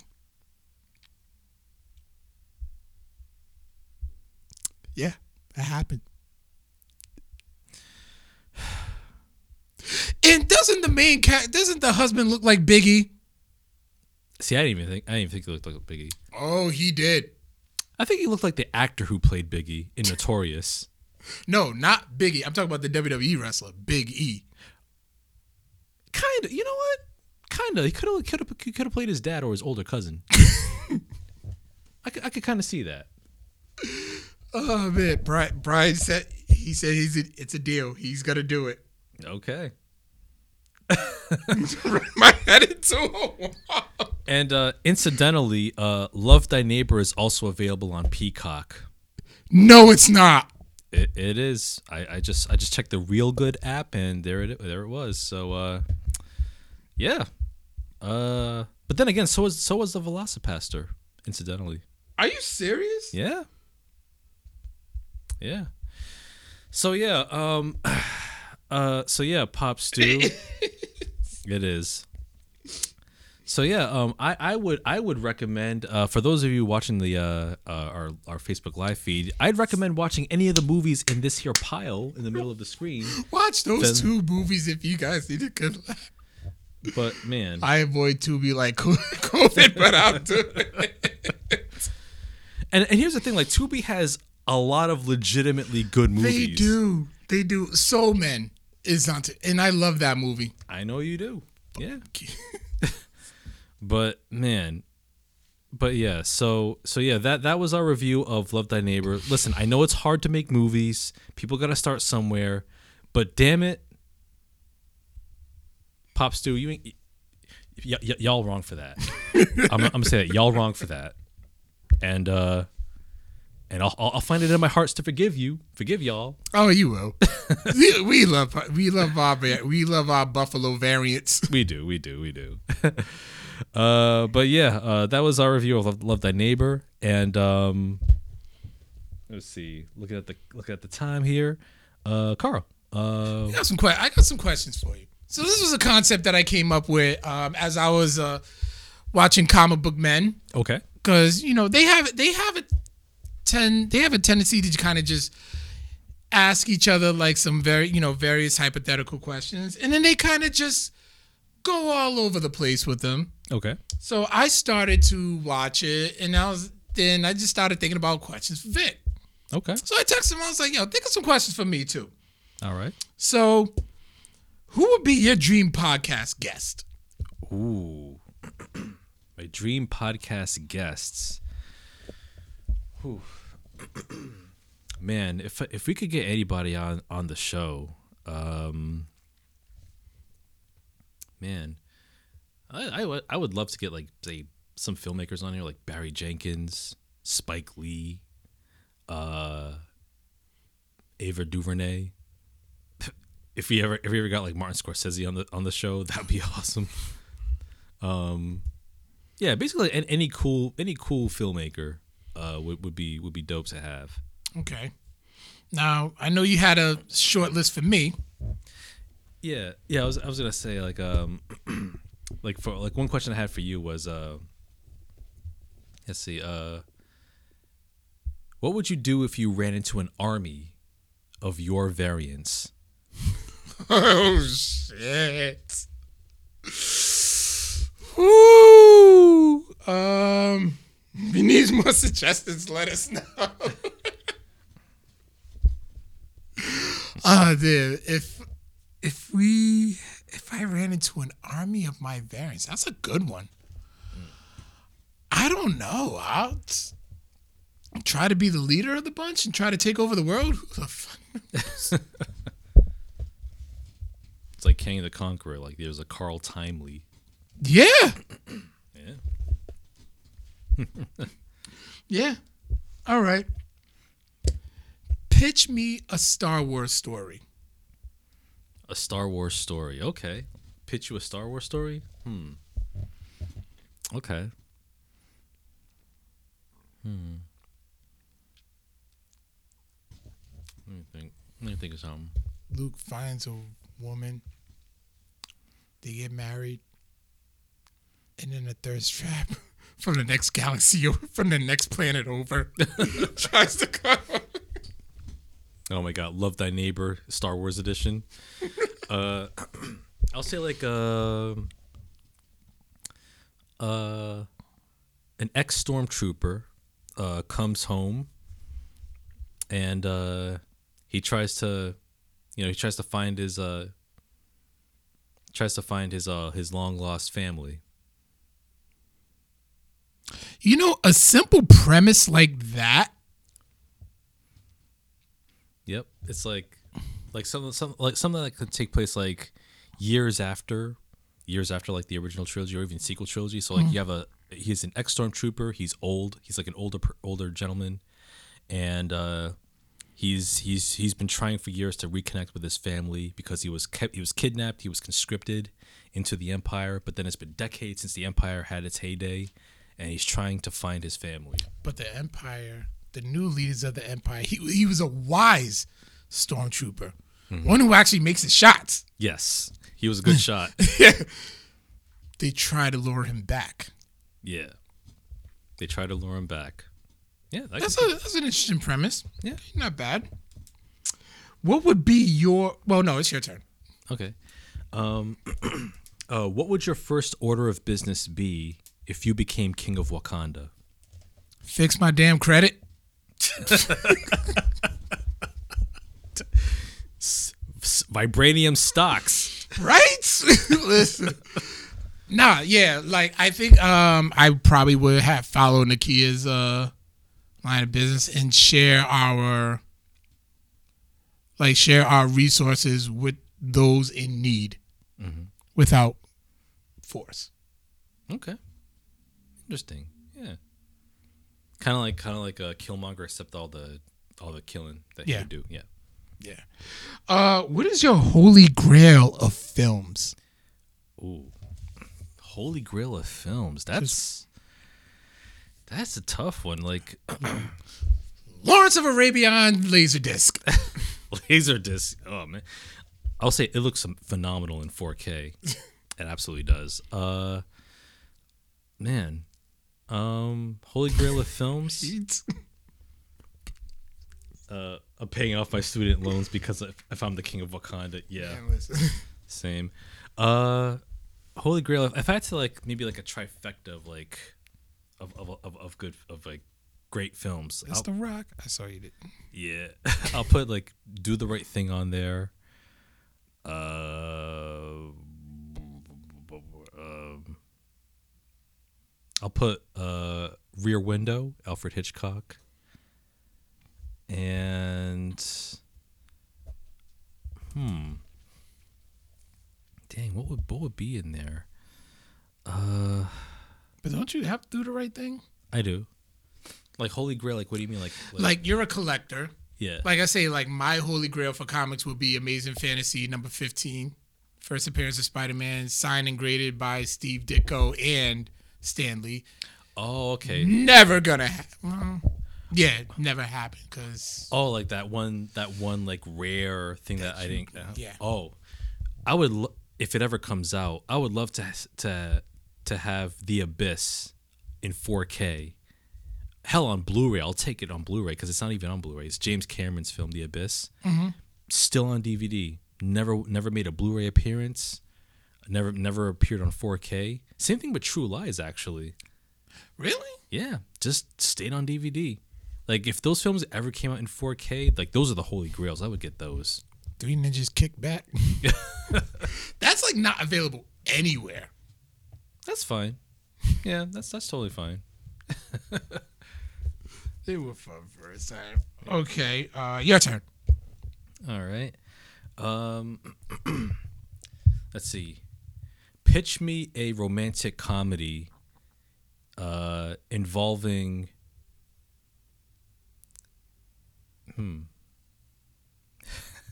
I hate you already. I hate that. pitch me a romantic comedy which stars which which features Eddie Brock and the symbiote.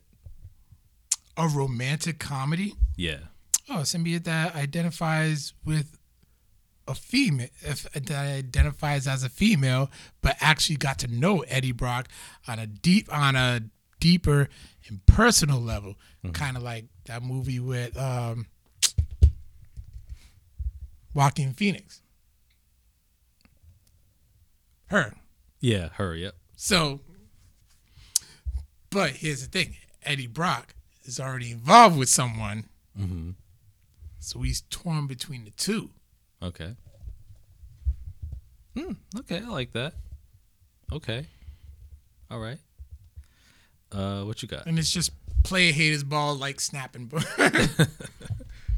uh, who was your underrated MCU character? Uh, underrated MCU character. Oh man. Um, definitely not Iron Fist because he's trash and he's whack. Um, and nobody likes him. God, leave that man alone. Um, his old man called him stupid, and he's like, "So I love my baby mother. I'll never let her go." Anyway. You can hold a grudge. you can hold a grudge. Uh, so yeah, um, underrated MCU character. Um, hmm. Hmm. Man, that's, that's actually a good one. If I had to, if I had to pick just one, you know, what? I'll actually go with Nakia from Black Panther because we didn't see too much of her. And we saw a little bit more of her in Wakanda Forever, but I think with a character like her, with her background, I, th- I think I think they could have done more. I get it. I get it. I go Heimdall, but Oh, Heimdall, that's a good choice Heimdall too. was badass in, in um, Thor Ragnarok. Yeah, yeah, yeah. He definitely could have done more, especially with Idris Elba. Yeah. Yeah. yeah. Hit me. All right. Um. Let's see. Your laugh scared me at times. Okay. Um. All right. All right. You're. All right. You're. Um. All right. You're. You're a Hollywood. Ex, you're a Hollywood producer, and you've been greenlit a budget of ten million dollars, but on the condition that you can you can make a you have to make a sequel for one of these two movies, and you can't make anything else. Would you make a sequel to Baps? or a sequel to White Chicks. oh, definitely white chicks. I hate you. it would be white chicks. No, because the um, I forgot her name, but the the actress who co-starred Halle Berry, Oh yeah, she passed away, yeah. and you just can't do it. Can't do it without it. You would need the original.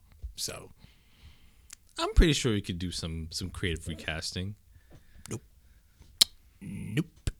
But yeah, white chicks. Because they're FBI, they're FBI agents, so they can go on other cases. I hate you.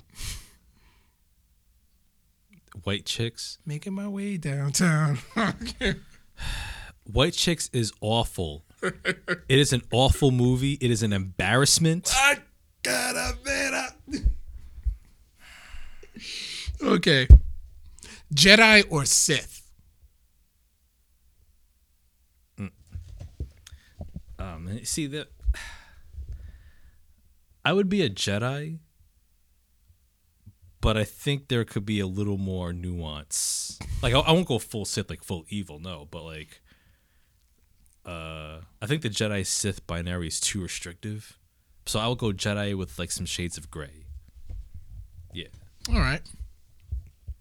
All right. Yeah. Okay. All right. Um. Hmm. Mm. Let's see. Oh, okay. All right. Um All right. Uh So like so you you're in charge you're you're in charge of an MCU project. Okay. Um however, it's between one you you have to greenlight one of these two projects. Nothing else. Would you greenlight a would you greenlight a uh, a sequel series to Inhumans or a sequel series to Iron Fist or a new season of Iron Fist with the same actor Finn Jones nothing changes Nothing Yeah, changes. yeah I do Iron Fist. I would do Iron Fist. And it's it's it's, it's, it's, it's gonna be whack it's gonna be trash No, Iron Fist was progressing. it, It was it was progressing little by little, and then Jedi that gets seduced by the dark side. maybe. That's See, yeah, yeah. See, like uh, Iron, Iron Fist, like there's there's no redemption There to is. the kung fu hipster man. there. There is there there was one story too that I would base it upon. I forgot the name of it because I know I was looking, I was leaning towards, I was leaning towards getting it, but it made Iron Fist look really badass, and I just can't think of it. I would base it upon that. I would base it upon that one. I, I would be, I would, that would be my source material. Yeah, yeah. Nobody's still gonna watch it though, but that's cool. No, you won't. okay, first thing you would do with Jedi powers. I'll tell you what I do. The first thing I would do with Jedi powers: two chicks at the same time, man. Doing what? That, was, that was an Office Space joke. Uh, no, seriously. Uh, first thing I would do with uh, Jedi powers, um, Space Jam. That movie had a dope ass soundtrack too. it did. a lot of Geto Boys. Yep. Um man. The first thing I would do with uh, Jedi powers is I would Hey, Uncle James. hmm.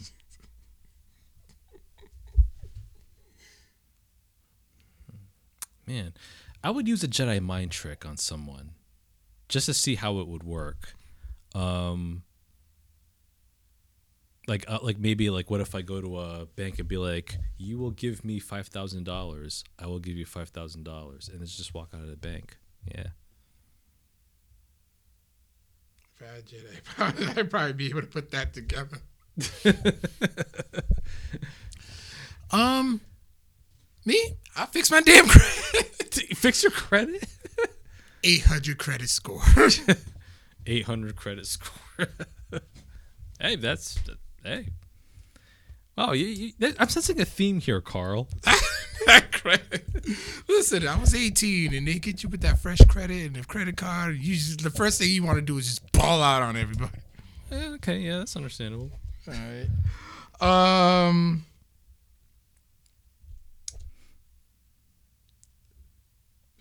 Let me see. If you could go back in time and attend a landmark wrestling event, what event would it be? Oh man, if I could go back in time, I would attend WrestleMania 17. Yeah, yeah, yeah, the best one. Yeah, the greatest WrestleMania of all time. It, it, it still is. Yeah, to be able to see like Austin and Rock live, man, that would have been that would have been amazing. Yeah. I would I at least go back to 25 cause, uh, and sit front row for Taker versus Shawn. Oh yeah, Now, my all time favorite match. yeah, I can see that. Yeah. All right. Your turn. All right. I'm starting to feel like you hate these because of my answers. Uh, let's see. Yeah, at this point, I'm just improvising. um, okay. All right. Um, okay. So, okay. So you're you're the head. You're the head of a wrestling company, right? And you're and you're in a position to book your next world's heavyweight champion, the new face of your company for months or perhaps years to come. However, you have to book one of these two people to be your next world heavyweight champion. Okay. Marko Stunt, Peter Avalon. Um hmm. Tyrus oh God. or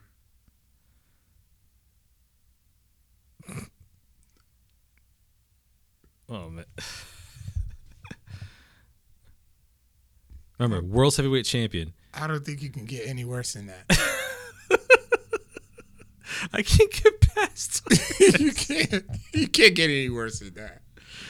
Uh, oh my god. Um, okay, who'd you book as a world champion? Um, god damn, I really stumped myself with this one. You, you did. you said Tyrus. I'm like, you ain't getting no worse than that. Odds are it's gonna be the latter. Yeah. I was gonna say either Tyrus or Nia Jax as oh, a already know. I'm going Nia. She already got. She already got more star power than Tyrus. Yeah, and she's terrible. She's better than Tyrus. Barely. yeah. Yeah. Yeah, you can't get. You can't get worse than Tyrus. Damn. He peaked when somebody called his mama. Yeah. He he really did. Oh shit! What's a retro toy that you would buy back if you had the chance? Hmm. A retro toy. Oh man. Let's see. No, that's still around today. That's still around today. That's still around today. The meat figure from Rocky, from the Rocky action figures. I caught that episode and I was like, "Yo, they really did like make a figure of just the meat." Yeah, I, I saw that. Um, a retro toy from like from way back that I would bring back today. Uh, I'd say I'd probably um, what the hell? I'll bring back a Bop It. Remember those? Yeah, but you can buy those anytime. Did, did they still make those? Yeah. Really? I, th- I thought that was just a relic of the '90s. Nope. Okay. Well, all right. You can buy. You can buy those. Okay. Uh, Teddy Ruxpin. yeah, could probably do a Teddy Ruxpin. Yeah. I don't want Teddy Ruxpin. I want Ted. We have Ted at home.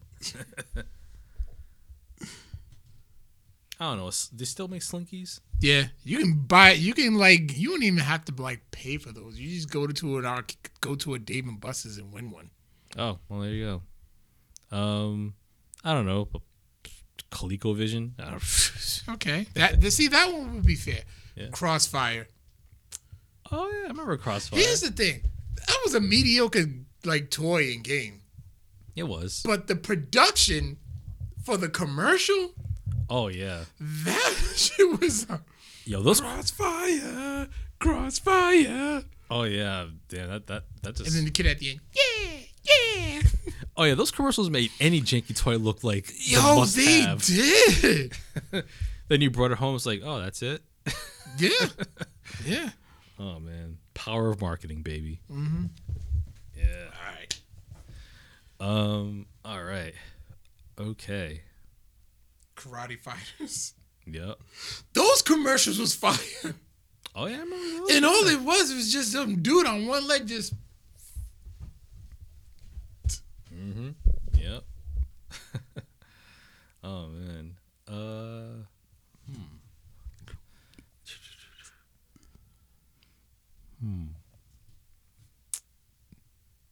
I see the evil in your eyes with this.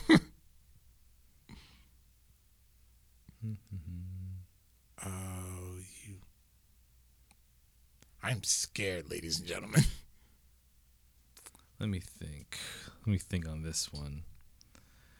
Would you uh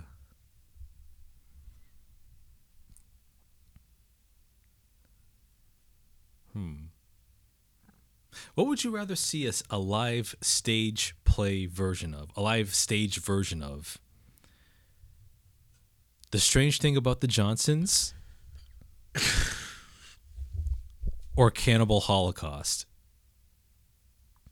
a live stage adaptation of either movie. Ooh. Oh, you know what? That's easy. Strange thing about the Johnsons is only a half hour. Oh no, but oh, they're both they're both stretched to two hours. How can you stretch that movie to two hours? I mean, You're disgusting.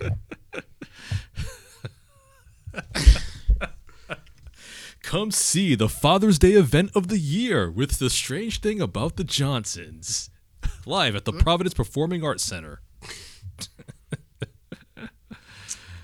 oh God. then since this be on the stage, I probably would go Cannibal Holocaust because it will not be real. Yeah, like they'd have to go all out with those effects. Yeah, yeah. It'll probably be more impressive. Hmm. I'll probably be impressed with how they have to like fake that. Yeah, yeah, that'll be that'd be quite quite the sight to see. It would. Be. Yeah. Okay, my last one. Yeah. What film director would you take on as a mentor? Ooh. Oh man, as a mentor. Oh man, feel like I can, learn a lot from Spike Lee. Yeah, that's a good one. Yeah, definitely, definitely Spike Lee. Yeah, can't wait to see his next film, whatever that is. That's a good one. Yeah. Yeah, that's my last one. All right. Cool. All right. Oh, one more for me. Yeah, let me. Yeah, end it. Uh, I'm afraid to end it off with you, but go ahead. All right. You already said Tyrus. I'm. Done. um, see. Hmm. Let's see. What what what, what would it what would it be? Um. Hmm.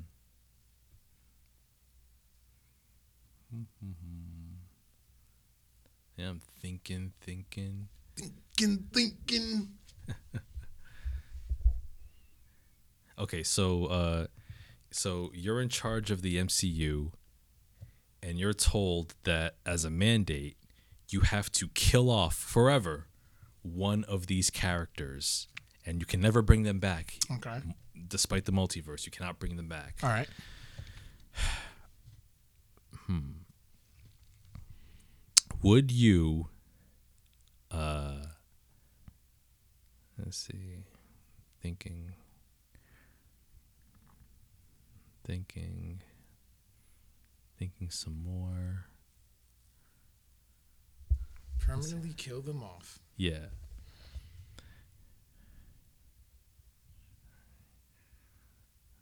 Would you kill off Shuri or Shang Chi?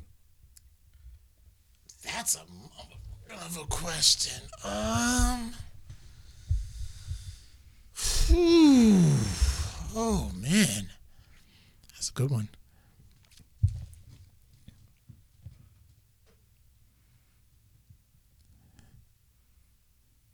That's a good one because I like them both, and I'm very excited to see what they bring, like what they bring to the table. Hmm.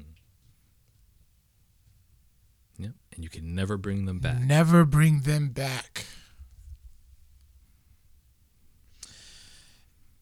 It would probably be probably be Shang Chi. Hmm. You, you would get rid of. Shang-Chi. I feel yeah, because I feel like Shuri. Shuri has already proven that she has more to offer. Mhm. Where Shang-Chi just hasn't got there yet. Like he just got in there, so we're not really quite attached to him too much. Mhm. I don't like as much as I do love the character and how they, you know, his mu- his movie was great. But I, you know, I have more of a relationship with Shuri, Okay. so I already know like she can offer more. Okay. I Where as of right now, Shang Chi, until they've uncover what's going on with the rings. Yeah. he's muscle. Okay. All right. Interesting. Okay. Good. Ask me that in about five years, and let's see if my my answer changes. Yeah. Absolutely. Okay. Right on. Right on. All right, Okay. Yeah. Yeah. I got some some interesting questions. this is a fun episode. Yeah. Yeah. This was. This was. Lots to catch up on, and uh, a nice movie review. Yep. Some interesting questions. Yeah. Uh. Yeah. So yeah. Um. Yeah. So yeah. Let us know what y'all think. Uh. Email us. Uh. Codexprimepodcast at gmail.com. Um. I haven't checked that the inbox in so long. Me neither. So uh, if you if you sent questions a while ago and if we haven't answered them, well, we apologize for that. But uh, yeah, feel free to, as always, com- leave comments on our show. We're here every Tuesday around 8 p.m. ish Eastern Standard Time. Um, uh, go out, get out there and watch some good movies. Don't don't there are there are good movies on Tubi. Watch the good legitimate movies on Tubi. Don't watch Love Thy Neighbor, please. Okay No, Brian, watch it. there, there, there are a lot of good Brian. movies out there. But uh, yeah, uh, find us everywhere. Uh, we're on uh, SoundCloud, Spotify, iTunes, uh, Apple Podcasts, Google Podcasts, uh, iHeartRadio, wherever you can find po- your your favorite podcasts. We're there. We're also on Instagram at Codex Prime Podcast as well. So check us out there. And uh, yeah, Carl, what else you got? Uh, this Friday, I will be spinning alongside DJ EA Sports at uh, The Path, which is on uh, 820 King Philip Street in Fall River. So you can catch me out catch me out there today uh, on Friday, and then there'll be also a uh, Massachusetts Fleet DJ meet and greet uh, the following night on Saturday night. Um, that one I won't be able to make it to, but still, you know, support Mass Fleet. You know, they got a lot of good things go. We got a lot of good things going on. Um, like I said, you can catch me on uh, Record Radio every week, uh, and and, uh, and on my Mixcloud as well. Um, yeah, I think that, yeah, I think that's that's about it. What I got going on Right? as of right now. And then for the next few weeks, I think I got some private. I got some private events coming up. Right on, right on. Awesome. Yeah, and uh yeah, and as for me, um yep, still still uh, putting together uh, my podcast project, uh, Do the Film Thing, uh, which will launch on January 7th of 2024. So yeah, uh, be on the lookout for that. More updates will come on my Instagram uh, page, so be be sure to be on the lookout for that. Uh, yeah, so yeah, that wraps it up for, for this week's episode of the podcast. Once again, uh, early happy Thanksgiving to all of our listeners and viewers. Thank you all so much for watching our show, listening to us. Uh, tune in next week. We're gonna bring more more nerdy goodness uh, and magic as we do. Um, yeah, uh, no Tubi movies included. Uh, also, no Tubi movies will be included on my on my films I watched in 2023 list. So you so you will not see. I mean, technically, they are movies. So they kind of do. They do count. You will not see The Psychic or Love Thy Neighbor on my reputable list of movies I've watched this year. Unless you're like three movies short. You're like, fuck. Okay, then and only then, so I can like inflate my numbers. But Might as well just do it. Inflate them now. Out of respect for cinema, I cannot you sully. Yeah, I cannot sully my list. I might as well put White Chicks on there. But um, seen it. I've never seen White Chicks. Counts. and I never will because I have taste. But anyway, uh, thank you all for watching and listening. Uh, as always, uh, we will catch you on the flip. Peace out, nerds. Later.